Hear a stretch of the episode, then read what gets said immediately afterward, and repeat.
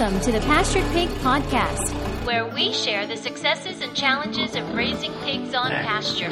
We talk to producers all over the country. From small homesteads to large commercial pasture operations. Whether you're new to pastured pigs or have been raising hogs for decades, We hope you hear new ideas and new perspectives on pasturing hogs. here's your host, Troy McClung.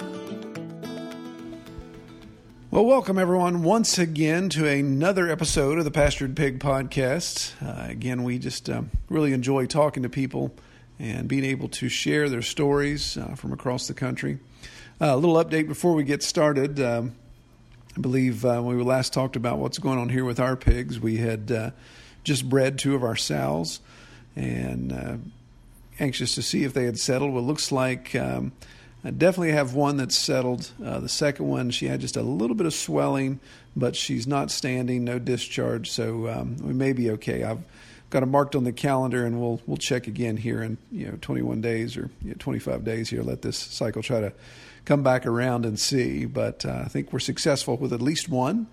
So that puts us a farrowing date uh, the end of November, which will be uh, be interesting. I usually don't farrow this time of year. I usually farrow in the spring, but uh, since we had such a lousy farrowing this spring, we figured let's uh, let's try something again, not wait a whole year again. So hopefully we'll keep our fingers crossed, and hopefully things will turn out well there. I'll obviously keep everyone posted as we go along. Well, on uh, today's interview, uh, we're talking with Grace Ruiz from a couple acre farm in Oregon, and she has uh, American guinea hogs. And it's funny, uh, you know, I record these podcasts um, you, a while back. I kind of record them in, in batches and then uh, release them weekly, as you all have seen. And uh, I interviewed Grace uh, probably two months ago, and uh, I just got an inquiry on uh, through the website. One of you guys, one of the listeners, had reached out and said, "Hey, we'd like to hear somebody that's doing American guinea hog." Well, here you go. It just so happens that I got this request um, in the email just uh, last week, I believe, and and just so happened that Grace's interview happened to be next on the schedule. So uh, I'd like to say that was planned, but uh, I can't take credit for that. So I won't give any more details on uh, what Grace has got going on. I'll let her tell her story on her own. Hello, everybody. Welcome back to the Pastured Pig Podcast. Uh, we really appreciate everyone that takes the time to download our podcast and listen. Again, just excited to have discussions with people across the country about uh, their efforts and experiences in raising pastured hogs. Tonight, I have with me Grace Ruiz from uh, Oregon, I believe. A couple acre farm is the name of her farm. So, Grace, welcome to the podcast. Yeah, hi Troy. Thanks for having me on tonight. All right. Well, welcome. I'm glad you took the time to uh, to get on the phone with us here and have a conversation. So you are in Oregon State, correct? Whereabouts in Oregon? we are actually in Oregon City, so easy to remember. All right. End of the Oregon Trail. Okay. So that would be closer to the West Coast then. Yes, Very good. yep, pretty close to the West Coast. Only about an hour and a half from the coast there. Okay. So what's um, what uh, what's the landscape like around there? Um, lots of trees, and um, everything's green for a lot of the year, say the majority of the year. So lots of evergreens and pine. Um, it's great for growing pasture. That's pretty awesome. Okay. Are you uh, are you uh, decent elevation? Um, I think we're kind of in the middle because we're kind of an hour and a half down to the coast and an hour and a half up to the mountain, up to Mount Hood. Oh, okay. So that would put you in the what two to four thousand foot range, probably. I think so. Yeah, sounds right. Okay. So does that uh, being that close to the coast, do you have uh, do you have decent winters or do you have a mild winter? You know, it really depends. Our first winter on our farm, we didn't have any animals yet, but you know, it was around 18 degrees for a few months, which is really rare. Um, but I would say we don't really go much under freezing. Oh, okay. That makes it nice. Yeah, yeah. Okay, so the name of your farm is a couple acre farm. So uh, the obvious question is, how big is your farm? So we are 2.3 acres. So we are definitely only a couple acres here. Oh, okay, very good. All right, and uh, I assume you you all live, you have a dwelling there on that two point three acres as well. Yes, we do. We're actually on a really interesting space. Um, I kind of say that we're the farm in the suburbs um, because we're on a farm. It's owned as a farm, but across the street we have um, a lot of estates that have been built that used to be a cattle ranch. Oh, Yeah, so we live in a traditional neighborhood. People walk their dogs, and our kids can ride their bikes, and we're close to our neighbors. Um, but we have lots of farm animals here. Okay. So you said estates. Is that what we out east would call housing development? So you're talking small tracts of land with houses kind of built close to one another. Yes, these are technically estates, I think, um, because they're on half an acre or bigger, and they're very large houses. Ah, okay. Yes. Yeah. Okay. Well, that's okay. Wow. There's there's some stuff to unpack there, isn't there? So so has uh, pig farming rubbed against the uh, the urban sprawl that's come your direction? Have you had any issues with that yet? Um, it's funny, actually, the neighbors that we know and have talked to, we haven't met everybody, um, but we've been here for almost three years, so we've met quite a few, and they actually love that we farm here. Um, they think it's great. They think the pigs are super cute. Um, our boar is out the most, kind of, because he's out with the cows a lot. And so, yeah, no, they actually really enjoy it. They always tell us that they're glad that we kept it a farm and didn't subdivide. And so it's kind of interesting that they seem to enjoy kind of having both sides of life there. Do, do you have any issues with uh, with neighbors' pets? You know, you, you mentioned dogs. Are, are there any issues with dogs getting in and, and messing with your your livestock? Um, we've had a couple of loose dogs actually come on our property, dogs as well. Um, and so that kind of seems to deter it, um, but not kind of walk around our yard. We haven't had them go after any animals or um, had any issues. Okay. Okay.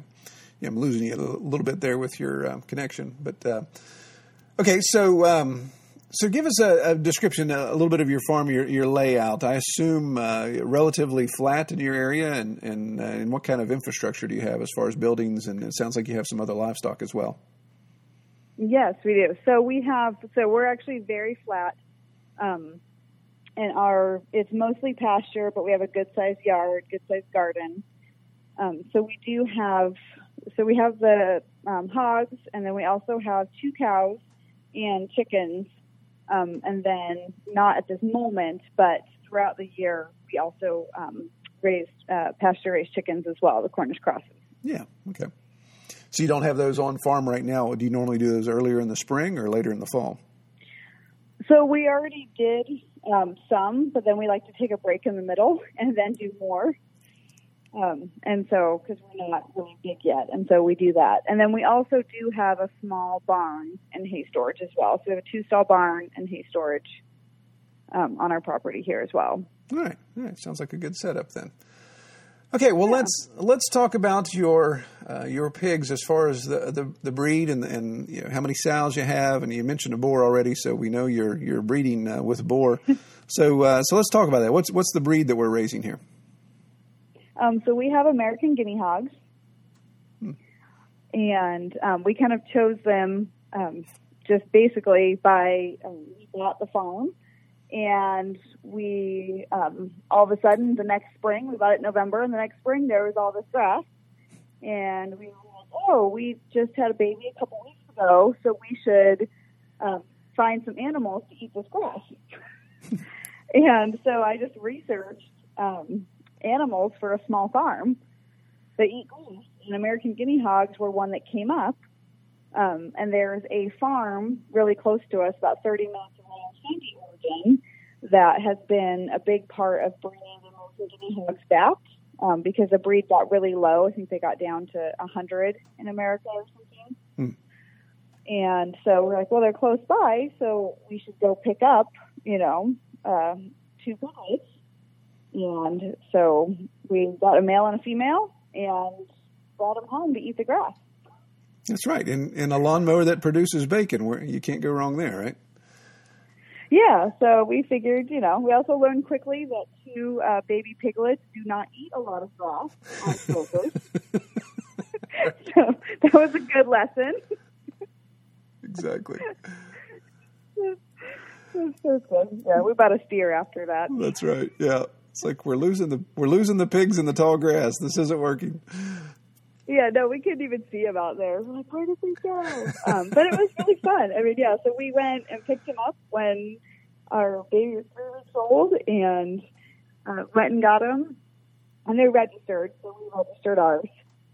Because we knew we knew that for me, a big part of farming is um, I love the meat, and I love you know I'm okay with that part of it. Um, but I love seeing the whole life cycle. Right. Yeah. and so I don't want to just do feeders um, because then I we wouldn't experience that. And so that's you know so we picked for breeding, and we kind of talked to them about you know what different lines they had because they kind of had a couple of different lines there. Mhm. Um, and so we got a boar and a sow. She wasn't a sow yet, um, a gilt at the time. And so we got them, and we just kind of put them together, and we were like, well, that's when they're old enough, we'll have piglets. And so that's what happened. Um, and we never even actually, because they're American Guinea hogs and they're smaller, um, we never really thought about doing AI Yeah. because everything that we read said that they're really good breed to just have a boar and they're really easy keepers. And so we were like, oh, okay, well, that's what we'll do. Yeah, I understand the temperament of the American Guinea is is, is pretty laid back. So, uh, and of course, their size. You're not dealing with a 600 pound animal with tusks that, that could become an issue. Yeah, exactly. Okay, well, you, you it sounds like you've said, you've said a couple uh, couple points there that that uh, give us some clues. Sounds like you've got some help on the farm. So I assume you're not going it alone. Um, no, I mean, I do, I do most of it. Um, and then my husband does some. He does mostly projects, but I do all the animal care. Um, and then our nine year old takes care of the chickens. All right, and you have uh, two younger daughters as well. Yes, so we have a two year old and a five month old. So the two year old and the five month old, not necessarily the best farm hands right now, but I bet you get some great pictures, some cute pictures of those kids out with the farm animals. Yes, we do. Yes, and they get packed around a lot. right. Right. Yeah, see the farm on the back of mom's shoulders. Yep. Yep, they spend a lot of time back there. Well, okay. So, um, so how long, how many, uh, how many farrowings have you had with your boar and your your sow so far? so we've had two now. Okay, good, good and litters. so last year, yeah. Um, well, I mean, they weren't huge. She's so the lines that we picked. There's kind of ones that are a little bit more petite, but they have short noses, and so they tend to root a lot less. Hmm. Um, and then there's some that have longer noses. So our boar has the longer nose, and our sow has the shorter nose, which also makes her a little on the smaller side. hmm Um, and so they generally only have between um, like five and eight piglets when they farrow. So um, we have so we've raised five. And so right now we have five piglets that are 12 weeks old. And then this last February, we butchered our first round of piglets that we raised from birth, you know, until butchering time. So we raised them for one year, basically exactly. Okay, so they, you're finishing in about twelve months then. Yeah. Yeah, So- we finished in about 12 months. Okay, so what what's what was your finish weight there at, at finishing? What were you trying to achieve, either standing or hanging? Well, I, know if we achieved what we want the first time. Um, we were kind of just winging it. And um, we had an idea of how we wanted to feed. Um, and so we wanted to be really picky about how we fed. Uh, we wanted to stay away from any, even, you know, scraps or food bank foods that was GMO and things like that. Mhm. We're really trying to, we're not organic, but we're strictly non GMO, we're soy free corn. Okay, Um, and so it took, anyway, so we had kind of a little bit of a range, um, but our finishing weights were between about 70 to 90 pounds hanging weight. okay. So, 79, trying to do the math in my head. So that's what a hundred and 130, 140 pound. Yeah. Yeah. Just reaching for my calculator. All right, we'll just wing it. Uh, so yeah, so um, yeah, the guinea guinea hog, of course, it doesn't finish large to begin with. That that doesn't sound too bad. Right. How was the? Um, I, I know you, you you kept some of those back for your own consumption. How was your uh, how was your fat cap and how was your your marbling ratio and all that as far as um, your your appreciation for it? Yeah, oh, it was amazing. I mean, it was yeah, it's great. We did hams and uh, we did summer sausage, and then you know we did pork chops and everything.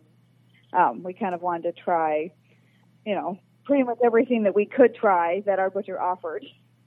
Um, we, we wanted to see, so we kept two back for our family, and then we did sell three Yeah. um, whole hogs. We just sold them whole um, to people that we knew. Okay. And so yeah, so I think it wasn't. I think it was a good finishing weight. Um, it was nice because the I know that one of the issues with the American guinea hog is that they can tend to get overweight really easily. hmm Um, and so we didn't have that. We didn't have that issue because of how we were feeding, Right. Yeah. Ran him a and little. so that leaner. was nice. Yeah, Okay. Yeah, which was yeah, it was intentional, but like I said, it was just it was just trying it out. Um, but we did learn very quickly um, that that is a very very expensive way to feed them. yes. Yes. We- um, so we are not repeating that. We actually have a completely different feeding program this year with these new piglets that they're on. Okay. Well, let's talk about that. Is is um, I assume that's what you have in your notes here about the the milk and the brewer's grain? Yeah, so we haven't added the brewer's grain yet because they're still um, they're not weaned yet. They're still to moms, Mhm. um, and so um, we are doing. So we're getting buttermilk from a raw milk farm, um, someone that we know, and where we get milk from as well. Um, they skim the cream, and so they have this basically non-fat or low-fat buttermilk um, that we go pick up every week. Oh yeah. Yeah, so we pick up anywhere between 45 and 60 gallons a week. Weekly. Wow. That's that's a nice haul. Yeah. Yeah, it's a lot. So it's amazing. And so since this opportunity came up, we were like, okay, we'll we'll try it. So our goal is to try. We were going to do brewer's grain. Um, I don't know, and we still might. We have mixed feelings, but our our main goal that we want to do, what we're trying to get to, is to actually grow fodder and Mhm. do the buttermilk with that. All right. Yeah. we'll Yeah. Just, So then they can stay. Basically, they'll stay grain free if we can yeah. Okay. So so backing up a little bit there, how does one transport uh, forty to sixty gallons of uh, low fat buttermilk weekly? Well, thankfully, we did a phone check a year and a half ago, and so they actually have these giant um, 15 gallon. I don't know what they're called, jugs, kind of, but that's where they have two caps that go on really well. And so the farmer, um, he loads them for me, and then I drive the truck home, and my husband gets home from work um, he works 40 hours a week. And when he gets home, he unloads them into our quad trailer and then drives them up to the barn for me. Okay, okay. I lost you a little bit there with the connection there. So if I'm understanding correctly, Oh, so, okay. so you've got a pickup truck. The farmer has the 15 gallon uh, the pails or the totes or whatever. So he's loading them in the truck for Yeah. you. You're simply the transporter there, which works well. You drive back to the farm.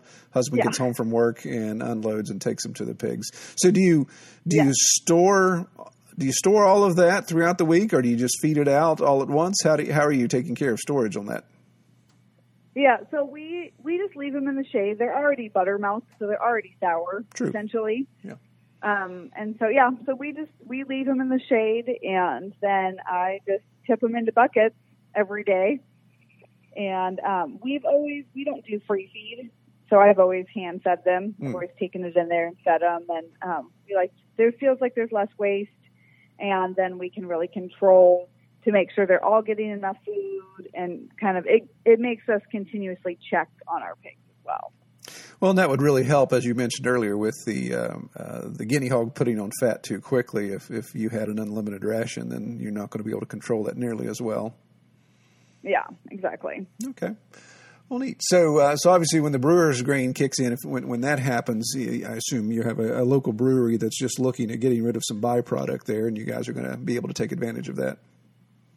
Yeah, so actually, um, where we get um, the raw milk from, from I think they're Freeman Dairy, um, they actually go to Portland and pick up um, from one of the brewers there, and so we'll get that for essentially just his, you know, a little bit of because he has to do labor to go pick it up in Portland and go back. Um, and so I'll just be able to pick it up the same time that I go get the milk, and he'll just load it in with the tractor as well. Oh, that's terribly convenient then. Very good. Yeah, yeah. So we're excited.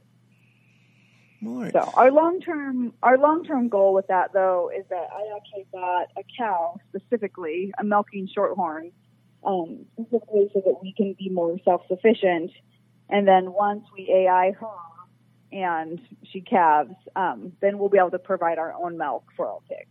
Yeah. Okay. So, so you, the the pigs are going to get first access to the milk, or will the three children get access to the milk first? well, you know, we might let the kids have some first. I was going to say because my two boys drink so many gallons of milk a, a week. I don't, I don't know that one cow could keep up with them. well, we'll see how that goes. right. Right. Yeah. Excellent. Well, that's that's great. I love the I love the idea of, of being completely sufficient on that and, and, and really being able to control your feed costs. Now, obviously, as as scalability um, model comes into play it really depends on, on how much you want to grow. So that would kind of be my next question. Yeah. Do you see this as uh, you, you, said you had sold uh, what three to some um, to some customers there as whole hogs, yeah. um, which works works out great in that situation. I assume that helped offset, if if not even you know go into the uh, into the black as far as uh, profitability goes and, and covering the cost of your expenses on the, on the front end. Do you see that as something you want to continue doing at that scale? Do you want to r- ramp it up more? Don't know. It's it's hard to tell. So we since we bought our farm, we've had two babies, and then they said, you know, my husband works forty hours a week, and so I'm kind of doing the animal care during the day, and he more does the projects, or you know, when a fence goes down, he comes home to fix it. Um, but it's hard to. We're kind of just trying trying to see um, kind of what we want to specialize in. Um, we really like being able to offer things that not everybody does. Um, you know, we're really specific about what we feed our animals. It's the same with the pasture raised chickens. Um, we do the same, you know, non-GMO, soy-free, corn-free um, feed, and so it's hard to know how big we want to get because it feels like it might be hard to keep the same quality going. Mm-hmm. Yeah. Um, but I can see over the years, you know, I think that maybe I don't know if we'll keep. We have one gilt in this um, batch of piglets, and so and then we took the other four to get castrated so they're barrows now oh you don't you don't castrate yourself uh, okay not yet i have not gotten brave enough to do that i'm actually a little bit clueless and um, we have a great farm vet um, that I actually take them to because it's more expensive to do a phone call, and since they're so small, I can just put them in a dog kennel. Yeah, absolutely. Yeah, to drop them in your purse and, if you needed take to. 'em. I know. yeah, when they're little, I could just carry them around. Um, and so I think it's yeah. So I think that we would like to grow, but I think that we also want to make sure that we have a good feeding system in place that is sustainable um, before we kind of just jump in, you know, and all of a sudden, I guess we just hear a lot of stories of all of a sudden they have 40 pigs and they don't have customers and um, we, kind of just want to make sure that we're able to kind of keep up with that. Yeah, and that's a good point. That's uh, man, I, I hear that way too much than than you should. The uh, people. Again, it comes back to breed as well. You get some of these high production breeds that they think, oh, I've got a couple gilts here, or I've got a sow that's pregnant and, and another sow. I'm going to breed this, and next thing you know, you, you've had you know three pigs that throw good litters of ten plus, and you've you know 30, 40 pigs Mm-hmm. immediately. You're like, oh wow, yeah, I've, I've got a lot of I've got a lot of pork on the farm right now. So, um, yeah, and that's Yeah. and I think too. Uh, I, I liked what you said there about um, customers uh, that know and like what you produce, and you want to have something unique. And and I think that's where uh, when you look at these smaller breeds and you can niche down. And, and really have a niche market. It makes it still cost effective. Uh, you, you don't you don't lose out on being small scale because you have such a specialty product, and you have usually in those situations you have pretty loyal customers too that are always going to come back. Yeah, and we really do. I mean, we have amazing customers that buy our pork, that buy our chickens. That um, my nine-year-old has an egg selling business, so she does that. Yeah. And yeah, so it's been great. Well, excellent. So, um, so your overall opinion on the American Guinea, you, you you're into it uh, a couple years now. Uh, do you think that is the breed long term? Do you do you look at maybe adding different uh, different breeds? Going to try some other heritage breeds, or are you going to just stick with the Guinea? You know, I actually think we're just going to stick with the guinea hogs. I really like them. Um, I think that they're super cute. Obviously, it's terrifying when they're born because they're so small. they're like, you know, a kitten when they're born. Right. Feels like. Um, but yeah, we really like them. And the more actually, it's funny because we kind of went into it not really knowing um, a lot, other than the fact that we read that they grazed instead of rooting. And so we thought that sounded good. Um, but the more we've learned about them, the more we love them. And also, um, we've now started cooking with lard, which is great. I love making tortillas with lard. Mm. Um, they're pretty much the best thing I've ever eaten. And then also, I started making soap with lard as well. Oh yeah, yeah. And so yeah, so I think that we're probably going to keep. I don't know. I kind of I like the idea of having, um, you know, just one breed instead of mixing. I know people have different opinions about that, um, but I think it's just kind of fun to have a registered line. Um, that we can keep and just see how it goes. And we obviously haven't had to trade out anyone yet. You know, our sow and our boar are still only a couple years old. Um, so that will be, I don't know, that will be hard. They have names Wilbur and Fern. Right. Yeah. And so, you know, we don't name the piglets because we know that we're not keeping any of them. Right. but yeah. can't tell them apart. Yeah. Well, excellent. So, and I and I guess obviously with a registered uh, with a registered pair there, then if you needed to, you, you'd I assume have a potential market for selling uh, uh, wean pigs if if people so desired. Yeah, yeah, we could. Yeah, I think if someone expressed interest in, um, you know, in being able to do that, um, then we'd be able to offer that. So far, right now, we've just pretty quickly castrated because we wanted to keep them for meat, and they haven't been very large litters. Yeah. And so that's kind of so far that's the direction that we've gone. Yeah, that makes sense. So the uh, so do they uh, have access to the pasture with with the cows with or with the cow and with with other livestock? Do you just let them all kind of hang out together, or do you have them in their own in their own paddocks? So we've learned with the pigs that we um, we rotate them a lot, and we don't tend to keep them with the cows because um, we're worried about them stepping on the piglets. might not happen, but um, we have a Dexter cow and then our American Shorthorn. Oh, okay, yeah. And so, yeah, so or milking Shorthorn. Anyway, and so we have we do portable netting. We do hog netting. Um, and so it works well because then we just move them around and we can move them to new pasture. And in the winter, you know, we have kind of a drier area that we can put them in. Um, our our farm is actually already sectioned into five different pastures. And so that keeps it pretty easy to be able to keep the hogs in one. Um, the boar, a lot of times, he'll be with the cows because um, we don't just leave him with, because we only want to do one litter a year right now. And so we don't just keep him with the sow. They're only together for part of the year. So, uh, so how do you how do you manage that? So, obviously, uh, Fern comes into cycle at every. Uh, I assume American Guineas, like everyone else, every twenty one days or so. Yeah. So, uh, is Wilbur the most frustrated pig on the farm for the majority of the year, or does he does he keep a good distance? Do you have any issues of him uh, breaking fence or getting through? No, he doesn't even try to break the fence. Um, he, yeah, it's amazing actually. Like he's super. He's actually really lazy. Um, and so yeah, he kind of just hangs out and he likes his belly rub sometimes. Um, we use the same for him. It's just a 20 inch hog netting from Premier One, and we have electric fences all along the property. And so we just hook it onto one of our electric fences and we move him as well. Yeah. Um, he doesn't get rotated as much because he's not growing. Yeah. and so he's pretty, he's a pretty easy keeper. Um, but yeah, no, he doesn't fine. He doesn't really seem to get frustrated. Um, he got annoyed one time when she was in heat and she broke out mm. um, because we didn't have the fencing up. She was in a different field and we didn't know she could go under the gate. yeah, uh, so she took a trip, but they were still separated um, by the fencing. But yeah, they seem I don't know if all American guinea hogs are like that, but they usually do fence because they know that they'll get shocked, and so they just stay back. They give it a good, you know, one or two feet away from it. Yeah, I've, I've discovered with, with my herds over the years that um, a good a good hot fence. I mean, pigs are smart; they can remember that, and and I can even walk Mm-hmm. through the pasture with just a piece of fence wire in my hand, and they'll back up away from me. They they definitely understand Oh. understand what that is. Uh, so yeah, as long as it stays hot, then you've uh, you've got a, a, a sequestered pig there.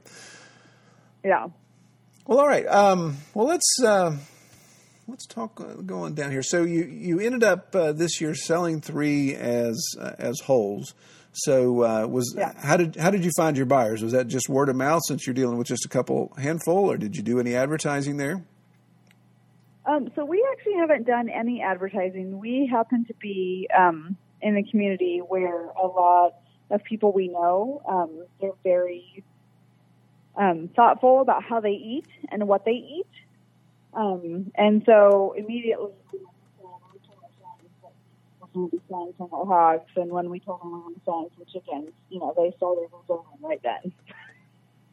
And so it was, yeah, I didn't advertise at all. I just mentioned that we were going to sell some after our chickens were born. And they were like, we want to be on the list. So we took deposits and, um, and had also three sold in, you know, I think a couple weeks. Excellent. Yeah, I think in that situation, it sounds like with where your farm is and located to that development, you could just grill some pork chops out one night and just put a sign out, and the, the aroma would just draw everybody in. Yeah, yeah, we have, we have had our neighbors start asking. I think that because we haven't advertised, some people don't realize that we actually sell certain things here. Mhm. Um, even the chickens, you know, they'll see us we butcher the chickens on site here, the pasture raised chickens. And so they'll see us, and then so they start asking, "Oh, do you sell? You know, do you sell some, or is it just for your family?" So we'll say, "Oh no, we sell them," and and so, yeah, we've never, we've always sold as many as we wanted to sell without any advertising. Oh, just saying, oh, we have chickens for sale again.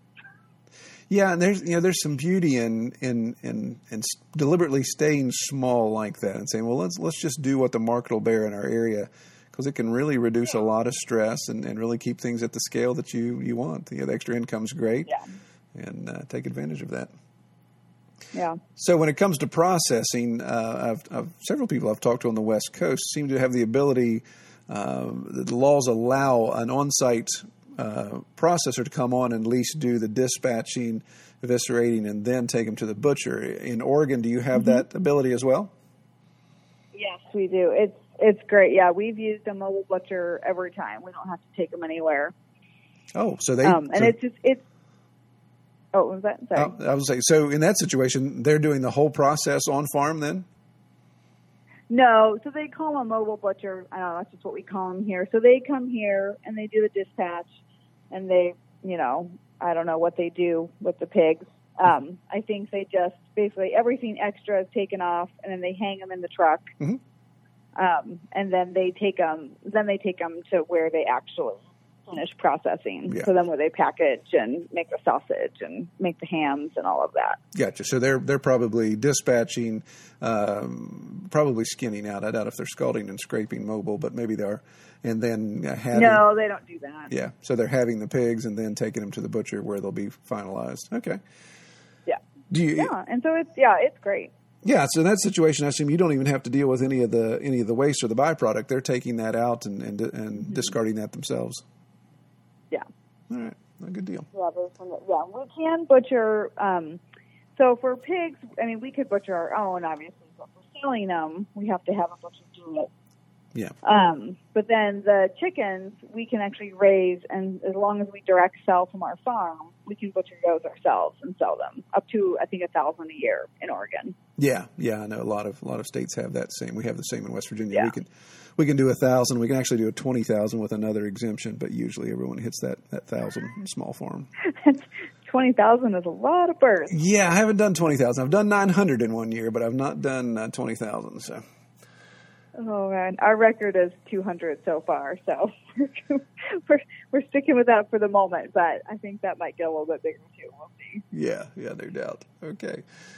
Well, great. So, uh, as far as your, your butcher goes, uh, I assume you have access to, to multiple butchers. How did how did you go about shopping your butcher, or did, or were we kind of limited on options? Um, actually, we have several options, but they do um, book out really fast. I mean, you have to call six months before, so you better hope that your animal's ready um, because they're very busy. Our original butcher that we used for um, for our steer, the first year that we were here, um, he actually sold his business, um, and so. But I picked him um, just actually, honestly, I saw him on Facebook, and I he was a younger guy. He was our age, and um, had younger kids and homeschooled. And I thought that was kind of fun. Um, we did go and try. So he actually sold retail pasture raised pork. Um, he would sell like salami and pepperoni and things like that. Um, so I went and bought some bacon and I think some salami from him to try it first, just to see what I thought of it. Um, and so that's how we ended up hiring him. But then, right when I was going to make my appointment for our hogs, he told me that he was selling his business. Oh, wow.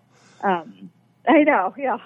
And so, um, but then he recommended um, somebody else, a meeting place in Hillsboro. And so, yes, I just researched them. Um, and I always talk to them quite a bit when they come out um, before they do the dispatch and even on the phone. Uh, it's really important to us that A, that we're there. Um, I've been there for the steer and for the hogs. Um, we just, you know, we, it's, we've spent a year raising them, long time, and we just want to make sure that everything's done ethically and done well. Um, you know, it's kind of like our way of showing respect to the animals. Absolutely. Yeah, and that's yeah, that's one of the that seems to be the the common thread, no matter who I'm talking to uh, as a as a pork producer.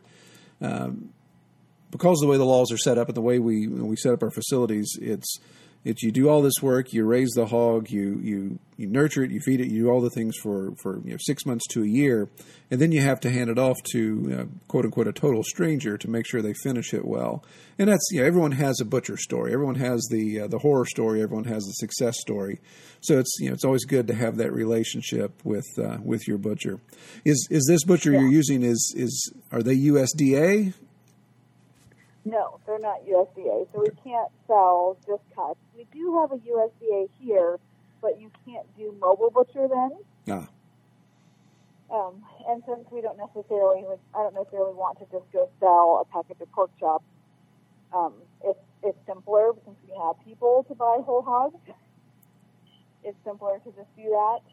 And so at some point, we've, we've gone back and forth. We've talked about maybe doing USDA, but then we would have to take them there. Right. Yes. It brings in transport and logistic concerns at that point. Exactly. Yeah, you know that, and that's a subject for an entire podcast. Maybe one of these days we'll get multiple people to discuss that because uh, we've done both as well. And looking at you know, the value added of selling retail, you obviously get more money for uh, your poundage of mm-hmm. pork but there's the management, you know, where if I've got if I've got 20 hogs and I'm going to sell as wholes and halves, then I need you know 20 to 40 customers. But if I'm going to take all those same hogs and bust them into um, individual cuts, then I need hundreds of customers uh, yeah. necessarily to sell that. So it, it, it, adds to the management and and you know, by the time you absorb the processing fees, mark up the, the costs the, the, way you need to. It, it, it sometimes makes it more convenient just to do the whole and half and walk away at the end of the processing day with a you know, wad of cash in your pocket. yeah, yeah. And if you know if we were interested in doing a farmers market, you know, I know there's a firm that does USDA because they want to go to the farmers market and sell cuts, you know, and sell these things. Um, but at this point, with our family and the fact that my husband does work 40 hours, this isn't his job. And you know, the second job. So I, right. you know, I don't, I'm not willing to give up my Saturdays as a family to be able to go sell that. Yeah, that's that's always the downside of farmers markets. Uh, they really have to be successful to justify, uh, especially with a lot of us um, small farmers or hobby farmers, as you know, whatever term you want to use, where you you do have a day job or, or something in the week that keeps you tied up. It's it's tough to burn up every Saturday to to have the good representation at the farmers markets that you should. Yeah, exactly.